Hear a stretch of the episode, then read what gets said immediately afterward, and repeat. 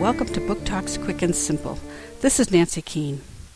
Uncle Peter is getting married, but Jenny is not happy about that. Uncle Peter is her favorite uncle, and he spends lots of time with her, and they have their special days together. But now, instead of going to the movies on Saturday, Uncle Peter is getting ready for the marriage ceremony. All through the festivities, Jenny is very, very sad. Uncle Peter and Stella are having a traditional Chinese wedding. Come on along and find out about the traditions they share and how Jenny tries to get through the day. Uncle Peter's Amazing Chinese Wedding by Lenore Look. Atheneum Books for Young Readers, 2006.